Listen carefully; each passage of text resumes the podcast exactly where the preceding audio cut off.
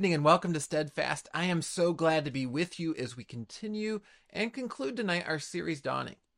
Over the last few weeks, we've been thinking about how we respond to false teaching in the light of what Jesus has done for us. We had Easter a few weeks ago. We had that glorious light of the resurrection and the grace of God. And yet, too often in both Peter's day and in the day to day, we find ourselves being drawn instead to things that look like light but turn out to be darkness. And Peter's challenging his audience originally and us because he's someone who's often chased after the wrong things. We looked at that last week, how he was the one who was unstable. We see that in his life with Jesus during Jesus' earthly ministry. Peter's always inserting his foot into his mouth, and and so he has experience in chasing after things that ultimately aren't going to satisfy. But he knows what will satisfy. And he knows what will satisfy not just him and not just his original audience, but each and every one of us today. And so, as we wrap up this series and we think one more time about the things that draw us away from our Lord, may we ask that He would shine light into our own hearts and help us to see those places that we, like Peter, are chasing after the wrong things. Would you join me in prayer? Lord, we thank you for your truth, your love, your light that you place in our lives. And as we find different things in life that seem to to call us towards them, things that seem to promise immediate success or happiness, that seem to offer escape from whatever it is that that we worry about. Lord, would you help us instead to see that the solution is always you and it's always your truth. Would you help us to hold on to that, to hold on to your promises, to hold on to your grace, and not the things that are merely illusions. We pray in Jesus' name. Amen. I was reading this week about a man by the name of Mauro Prosperi. And he was an Italian runner. He went and ran years ago in the Sahara Desert. And, and he's not really famous for his accomplishments as far as achieving a certain ranking in the in the desert. As far as I know, he never medaled at all in the desert. But in this race, this first race he'd ever run in the Sahara Desert, he was maintaining a pretty good pace. He was, I think, in third place, doing really quite well. He'd never run in the desert before, and yet things were going well for him, even around more experienced desert runners. And and so mm, when the heat hit the right level to start a sandstorm, he kept running because he knew he couldn't see the other runners. There were they were spread out. There were only about 80 runners, and it's out in the middle of nowhere. But he knew that he was in a pretty good place in the race, and he didn't want to lose that place. He wanted success, and so here he was, and he was going to chase after that prize. And, he thought he could see the path ahead of him in the midst of this horrible sandstorm that went on all day long. So he kept running and running, going along on this race. But what he realized as the sand subsided is that he looked around and he couldn't see any of the markers for the race. He couldn't see any other racers. Eventually, he worked his way up to the top of a, sand, a tall sand dune and looked around, couldn't see anything familiar, any sign that he was anywhere near what he was supposed to be. What it turned out is he'd been chasing a, a, mirage of sorts. He'd been chasing this illusion of success on this path he thought he saw in the midst of the sandstorm, and he didn't have any idea where he was. Now, this was before GPS, so he just started walking, trying to figure out what direction to go, trying to figure out a way back to where he needed to be. But he quickly found himself running out of water, running out of supplies. As the days rolled on, he started to become incredibly desperate, taking extreme measures, trying to even recycle his own bodily fluids to somehow stay alive because he had no water left. Then finally, he he saw a, building over one of the sand dunes, and it, he thought he'd finally found some kind of settlement, something to at least survive. He'd given up, surely by this point, any chance of success in the race, but he thought maybe he could survive. And he arrived at this little shrine only to find it abandoned. So it was, here he is sitting in this shrine. He'd been chasing after success. He thought he was on the road to success. And everything kept coming up empty. All because he was chasing after a mirage, an illusion. He thought there was success. He thought there was promise, and yet that promise was empty. And that's exactly what Peter is telling his audience, telling us that those things that we chase after are too. Take a look as we continue in 2 Peter chapter 2, take a look at verse 17. He says of the false teachers, these are waterless springs and mist driven by a storm. For them the gloom of utter darkness has been reserved. For speaking loud boasts of folly, they entice by sensual passions of the flesh those who are barely escaping from those who live in error. Here's what it really comes down to that Peter is saying. When we hear false teaching, when we hear people justifying sin, when we hear people justifying uh, easy worldly success, but somehow couching it in spiritual language, when we see people rejecting the morality of Scripture, when we see people altering Scripture to fit their own desires, what are they doing? They're doing exactly what Mar- Maruo thought he was doing. He was chasing after success that wasn't really success. They're encouraging us to chase after success that isn't really success, to find refreshment that isn't really refreshing. And that's the image that Peter has here in verse 17 that, that these false teachers, the false teaching that entices us, is like a waterless spring. What's the use of a waterless spring? It isn't useful because it doesn't have any water that's going to refresh us. And yet, if we have that picture of a mirage of a spring where we go over to it because we're thirsty, we chase after it, and then we find that we're just further away from an actual solution. Mist in a storm. If mist is blowing around, it's not going to hydrate you, it's not going to refresh you because you can't drink it. It's just blowing around, being whipped about by the wind. And so often that's who we are and friends, we, we can't just think about those other people that face false teaching and chase after false teaching. We need to genuinely do as we were praying about as we open tonight. Ask God to help us see where that is happening in us because all of us are going to have those places that we haven't yet had the Word of God, the Spirit of God correct us in those blind spots to sin in our lives, those blind spots to, to places where we're keeping other people out of God's grace, those blind spots where, where we think we're being gracious, but we're actually leading people down a false path of, of immorality, uh, of, of worldly success. And it's not going to refresh us, and it's not going to refresh the people who see our lives and our actions and our words and think that they're speaking of God's truth. They're going to be like that waterless spring. We're going to be left thirsty. And and in this we see in false teaching and in false understanding of God's word that it is exactly opposite of who Jesus is and what he does. Because as we see over and over again in the Gospels, Jesus is the one who brings refreshment. Take a look, for example, at John chapter 7 says, On the last day of the feast, the great day, Jesus stood up and cried out, If anyone thirsts, let him come to me and drink. Whoever believes in me, as the scripture has said, out of his heart will flow rivers of living water. Earlier in John chapter 4, Jesus spoke to the Samaritan woman and told her that, that he offered living water, that you never had to keep coming back and, and trying to get water out of a well. You, you could have living water that would last with you. False teachers leave us thirsty instead. It's like going to get water and instead realizing that we're drinking liquid salt and just finding ourselves more and more thirsty. What is it if you you go to some place that wants to charge a lot for for its soft drinks? What are they going to do? They're going to give you salty food. Maybe they're going to give you a lot of peanuts or, or French fries with lots of salt, and then they're going to charge you for refills on your drink. Why? Because the point isn't to actually refresh you. The point is to sell more beverages. This has been done over and over again over the years at restaurants and bars and so on. And, and likewise, false teachers appear to refresh us in the moment. It tastes good. It, it, it it's soothing on the tongue, and yet what we realize is that we're actually being left thirsty because the further away we get from God, the further away we get from true grace, the more we realize how empty that is.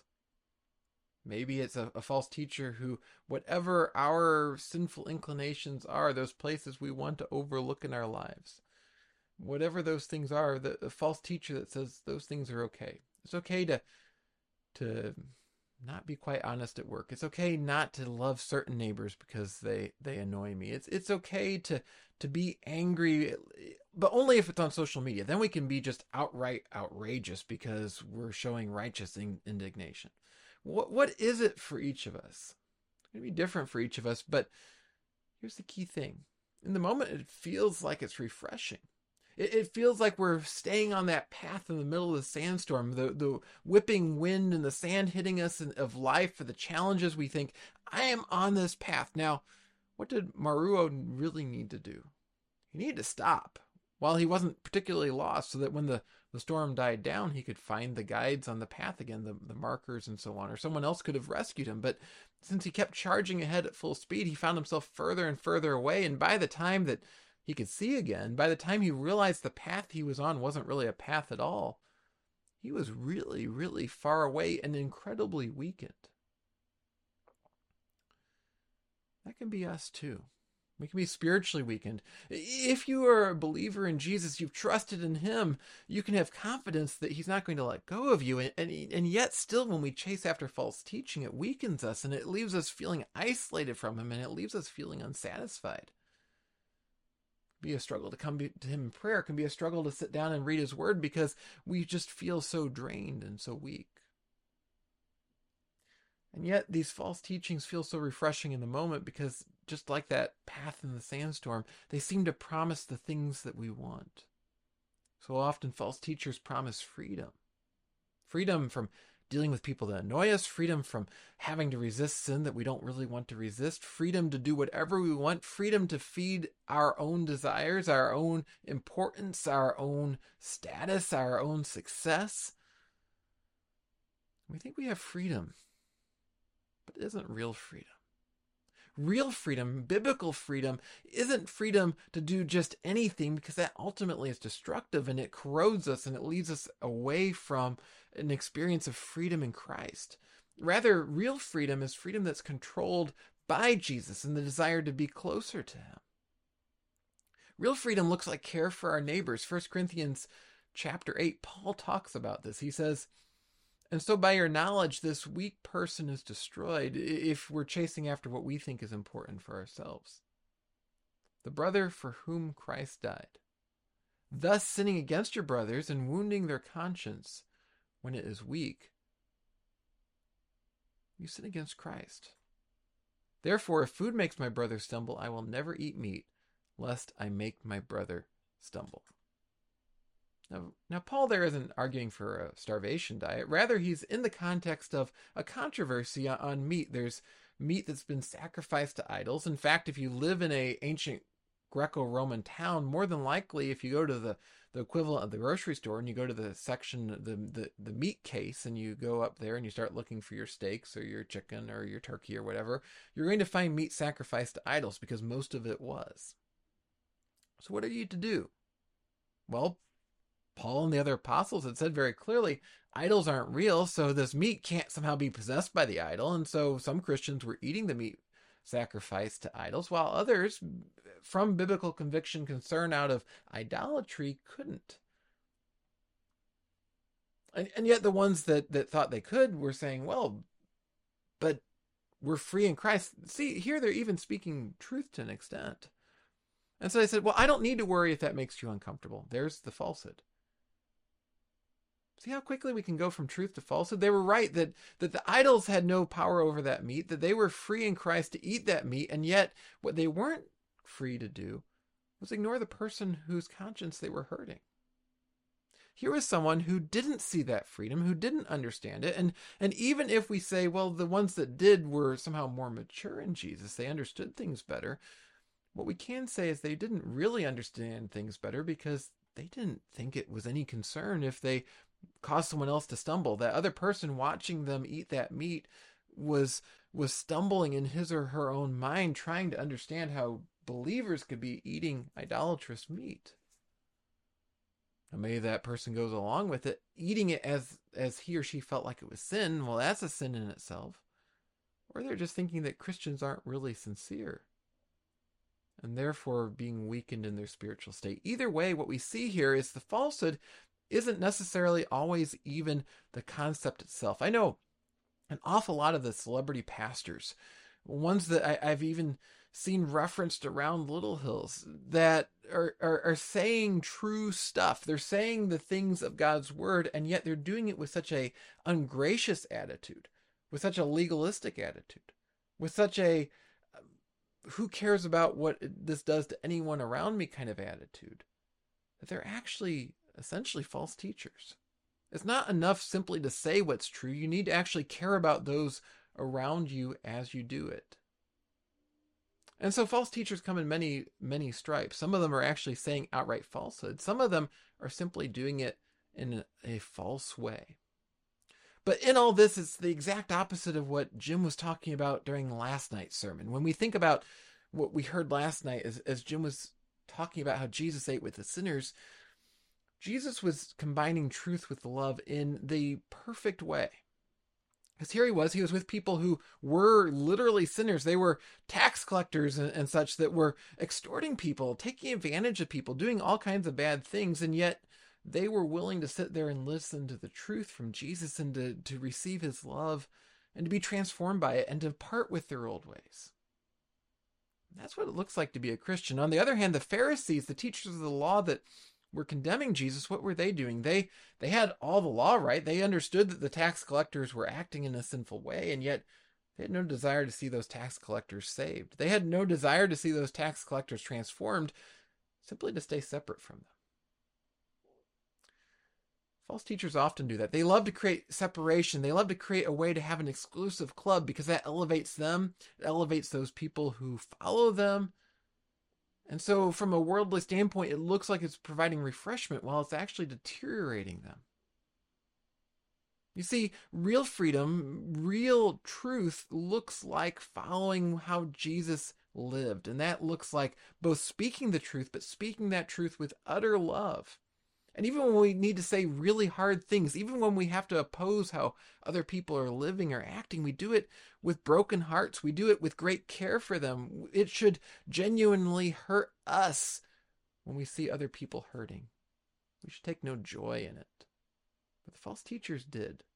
And in that, it appeared to give them great freedom. They could speak their mind, they could say what they thought was true, what their followers thought was true, and they could do it with utter lack of care of any consequences for other people because they were free. And they were free to do whatever things they wanted to do as well that the Bible condemns because they found excuses for them. That wasn't loving themselves, really. And it certainly wasn't loving their neighbors. It also wasn't pleasing God. Back in the first letter that Peter sent that we have, First Peter chapter 2, we read this Live as people who are free, not using your freedom as a cover up for evil, but living as servants of God. Honor everyone, love the brotherhood, fear God, honor the emperor. And here it is Peter is laying down exactly what true Christian freedom looks like, what the truth looks like. Because here Peter was listing out both believers and unbelievers. No one thought that the emperor was a believer, for example. No one thought the emperor was a godly man. No one thought the emperor liked Christians. They had every reason to expect to be killed by the edicts of the emperor. But they're called to honor him. They're also called to honor each other, to love each other, and to do all that in the context of honoring God, fearing God. We're going to begin a series on the Proverbs again next week. There's lots of talk about fearing God in there. That's central to the Christian life. And it's not the sense that God's going to smite me if I don't do enough good works. It's an actual understanding. Here is this holy God that, that could, if he wanted, smite me, yes, but he loves me. And so I want to honor him. I want to do what's pleasing to him because here's the holy God who loves me. And yet we let that get corroded a little bit I can be a little angry at these people. I can overlook this sin in my life because it's not really hurting everyone else that much. And God's so busy, it's not really hurting him either. We do a little and a little more, and we keep running down that path in the sandstorm until we're just completely lost. Think about over the last few decades how we as a, a world have moved away from the use of lead. That's an interesting metal, useful for lots of things. It, it it's a pretty functional metal, and it's still amazingly good at things like shielding us from radiation. But it's also a very poisonous metal. And so, isn't it interesting, for example, that we used to make all kinds of glassware using lead, crystal glass, beautiful leaded glass. It, it, looks beautiful. You can put neat cuttings into it and make it sparkle like crazy. We painted our houses with lead paint that looked beautiful. We made our cars run better with leaded gasoline. We used lead all over the place. And as we were doing that, we were poisoning ourselves. Isn't interesting? It looked beautiful. It looked refreshing. It looked very functional. And it's also very poisonous, especially to children. I was reading some statistics about lead, and the World Health Organization estimates that there are 21.7 million years, million years lost from people who either were disabled by lead or who died early because of lead. Think about that 21.7 million people years. 30% of the unknown causes of intellectual disability in our world today are thought to be caused by lead poisoning. 4.6% of the, the cardiovascular health issues in this world 3% of the chronic kidney disease in the world caused by this thing that looks beautiful when you make a, a, piece of crystal out of it and you pour a nice refreshing beverage into it. Looks refreshing. But guess what? As, as it looks refreshing, it's putting lead in our bodies, and that lead stays in our bodies. I, I didn't realize this, but apparently someone can absorb lead over the years, and then if that person ha- that that woman has a child, the child can actually get lead poisoning before he or she's even born because that lead stays in our bodies and just sits there because our bodies can't deal with the poison. So here's this thing that looks so useful, seems useful in the moment, makes the paint last, makes the cars run great, makes the table look beautiful with the dishes set out there, and yet is poisoning us slowly, building up over time. That's what false freedom and false teaching do. They, they build up over time. What happens with false freedom poisoning? It enslaves us. And that's what Peter is talking about as he goes on in verse 19. He says, They promise them freedom, the followers of the false teachers, but they themselves are slaves of corruption. For whatever overcomes a person, to that he is enslaved. For if after they have escaped the defilements of the world through the knowledge of our Lord and Savior Jesus Christ, they are again entangled in them and overcome, the last state has become worse for them than the first. For it would have been better for them never to have known the way of righteousness than after knowing it to turn back from the holy commandment delivered to them. What the true proverb says has happened to them the dog returns to its own vomit, and the sow, after washing herself, returns to wallow in the mire. It looks good. It looks so good, just like that crystalware sitting on the table. So you pour all the, the beverages in it. And, and I was reading actually the wealthy who would be more likely to have had that leaded glass because it was expensive, it was exclusive and beautiful, and also to drink finer alcoholic beverages. It's thought that maybe that's the reason why over the centuries past it was found that the upper classes often were the ones who suffered the most from gout because gout is thought to be coordinated with lead poisoning. And so here they are put, pouring these acidic, expensive alcoholic drinks into this expensive, beautiful glassware, looking like they were being successful. And they were bringing about the destruction of their own bodies.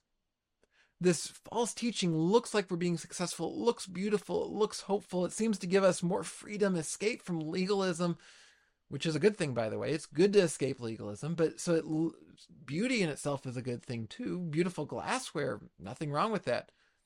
But it's that poison hidden in it that holds it together. That poison hidden in false freedom that, that makes us think that we're freer, but we're actually enslaving ourselves to the sins of the world. That's what Peter's crux is here. He wants us to hear this very clearly. We are going to be enslaved to something. You, you're going to be enslaved to something. I'm going to be enslaved to something. We don't like to think that way, but simply the truth. What's it going to be? Are we going to be enslaved to our sin, to our greed, to our desire for success and recognition and and people applauding us and being more important than other people or, or whatever it might be? Whatever your temptation is, whatever my temptation is. We're going to be enslaved to that, or are we going to be enslaved to Jesus? Because when we're enslaved to Jesus, we find freedom. It, it, sounds counterintuitive, but when we're actually following Him, we start to live the life we were meant to live. And what greater freedom can we truly experience than the freedom to actually be what we were made to be? We won't find that in false teaching, we won't find that in false freedom. Here's the horrible thing about those false teachers And, and those of us, as we allow ourselves to start feeding on that false teaching, it may feel like it's building us up in the moment and even glorifying God in the moment. Some of these people that I referenced earlier that love to go online and they blast other quote unquote false teachers, but they're doing it in a way that doesn't look Christ like at all. They're not doing it to, to defend the glory of Jesus in a true sense, but to build themselves up and experience their own glory. Sometimes they're defending things rightly and sometimes wrongly, but always in the wrong manner. What are they doing really? Well, I believe what Peter's saying here is they're utterly blaspheming God as they do it. We're utterly blaspheming God when we do it. Because here's the thing we know what true freedom looks like, we know what Jesus' path for us looks like. The sandstorm is blowing around us and we can't necessarily see, but but as we turn to God's Word and we hold the Bible open in the midst of that sandstorm, we see a very clear path, a path that has lots of truth and lots of love, always combined together. Just like Jesus eating with the, the sinners that, that once again Jim was talking about last night. And as we see that and as we hold on to that, we're, we're glorifying God and we're praising Him. But when we let go of either side of that, we, we're so focused on seeming like we're loving other people that we never preach the truth that we we support whatever they want to do whenever they want to do it because we feel like well now I'm loving like Jesus we're not glorifying God in that and when we hold on to what what the Bible says we should do and we're holding on to seemingly the truth and yet we're doing it in a deeply unloving manner we're not really worried about people being shown the love of Christ and understanding his grace and, and coming to a saving knowledge of him, but rather to remind them of what awful people they are or to silence people that get in our way. What are we doing? Because we've seen the truth. We, we know the truth in here. What are we doing? We're blaspheming God. That's why Peter says it's worse for these false teachers having experienced the truth, having seen the truth, than if they'd never experienced it at all because now they've weaponized the truth. Now they've used bits and pieces of the gospel and, and the scriptures to build themselves up rather than to build up God. Now, is, is this a passage on losing salvation? I, I don't believe so. Because there are other clear passages that say that Jesus isn't going to let go of his sheep. Jesus isn't going to let go of those who actually have experienced his saving grace. I believe what the author here is saying, what Peter wants us to hear, is that there are going to be people who come into the church who absorb the truth of the church, who know the mannerisms of the church, who then teach like the church, but do it in a way that misleads other people. And so they're not going to experience God's grace. The, the ultimate punishment for those who are completely separated is to be cast away into utter darkness. Now, there's a middle ground here, and that's why it's so important for believers to hear this. There are times where we get a little into this, and we're still holding on to God's grace. He's He's, he's gracious to forgive us even when we don't get things right, thankfully, because otherwise we'd be in terrible trouble. it can cause us to feel very, uh, very detached from Him, very hopeless over time, because we start to be dra- dragged away from the dawning light of Jesus and into that darkness. Something's going to be my master. Something is going to enslave me. Is it going to be all the things of the world, including false teaching, or is it going to be Jesus? To paraphrase a song, it, it turns out when we think we're chasing after this freedom, it turns out that freedom ain't nothing but missing God. We think it offers something, but it doesn't. And these false teachers, they're destined for hell because they've completely rejected what was right in front of them the beautiful banquet of of that's the goblets are all made of non-poisonous materials it's refreshing it's going to build them up and yet they've turned away from it. Maruo the the runner that we talked about at the very beginning uh, there, there's more to his story. You see when he arrived at that shrine and he thought he'd found success he thought he'd finally found a, at least a way to live and then he realized there still wasn't any water there there still was there wasn't a human being around. He just assumed that he was lost terribly. His mind started to race, and he remembered that if he was just missing, if no one found him, if he went back out into the desert trying to find the success of, of living at this point, but was just lost, that his wife would have to wait nearly a decade before she'd receive a life insurance policy. That was the how the policy was written. And so he concluded maybe better if he just died quickly so that at least maybe his body would be found and at least he wasn't going to survive but at least his family would be taken care of. And so one night as he's sitting in that shrine he sliced his wrists and hoped that he would just die by the time morning came. However he was so dehydrated he his blood didn't actually flow out. He lived and so he took that as a sign maybe there was some purpose still to his life and he got back up and he trudged along until he actually saw a, a, young girl walking out in the desert. She saw him and she ran because he was so terrifying looking after all these days without food and without proper hydration. But she brought back someone from the village and he was rescued. But he almost lost the sense of, of the only success that really mattered, surviving and returning back home. He he lost the sense that he could even get there because he'd wandered so far into the darkness of being lost in that desert and when we allow the false teaching that chips away at the joy of following Jesus, of, of the hope of following Jesus, of the love we experience in Christ, we get to those same places and we start to just despair. We, we don't show hope to others and we don't show hope to ourselves. That poison builds up in us, and yet God calls us to something better, something that will last, something that will refresh us. He calls us to the pure and poisoned truth may that be what we experience today as we, we turn to his word and we hold on to it and we know that it is true and it is good. The freedom of being his and doing it his way. It's not easy. It's not easy to, to both be truly, genuinely loving and truly, genuinely holding on for dear life to the truth because people don't like it when we do both. We don't like it when we do both. But that's where real freedom is. That's where real success is. That's where real life is right in the midst of the dawning of God's glory that we see and someday we will see in full. Will you pray with me, please? Lord, we come before you tonight, and and some of us on here may never have trusted in you yet. Maybe some someone listening tonight has been sort of wondering about following you, maybe followed some false teachers that that clearly come up less than satisfactory and, and yet now what? Some of us may have been following you for a very long time and yet we still ask that same question now what? Because we feel like we're watching the sandstorm swirl all around us. But would you help us to hold on to what is genuinely true? Would you help us to hold on to your gospel? Would you help us to experience your love and to share that love with others. Lord, would you help us to be refreshed by the only thing that truly offers refreshment and not the false promises, the mirages that, that seem to, but ultimately only dehydrate us further. Just help us to hold on to you. We pray that in the precious name of our Savior Jesus. Amen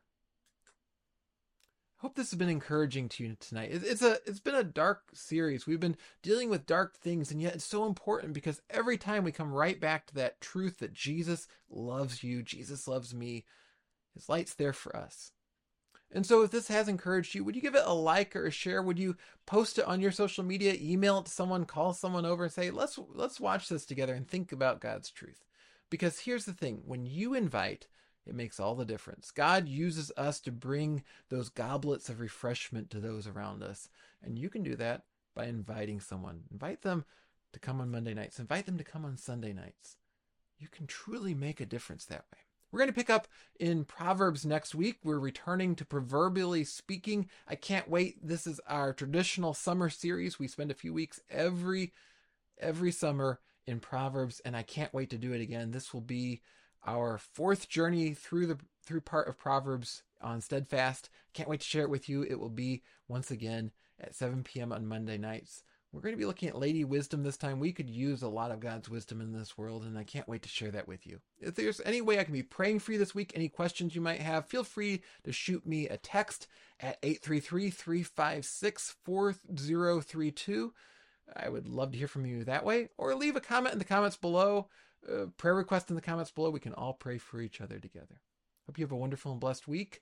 And do join us on Sunday in person if you can, because we're going to have a barbecue hot dog dinner after church. You really don't want to miss that. And if you can't join us in person, maybe bring a hot dog along and watch it and eat your hot dog with us. Hope you have a wonderful and blessed week, and I'll see you again next week.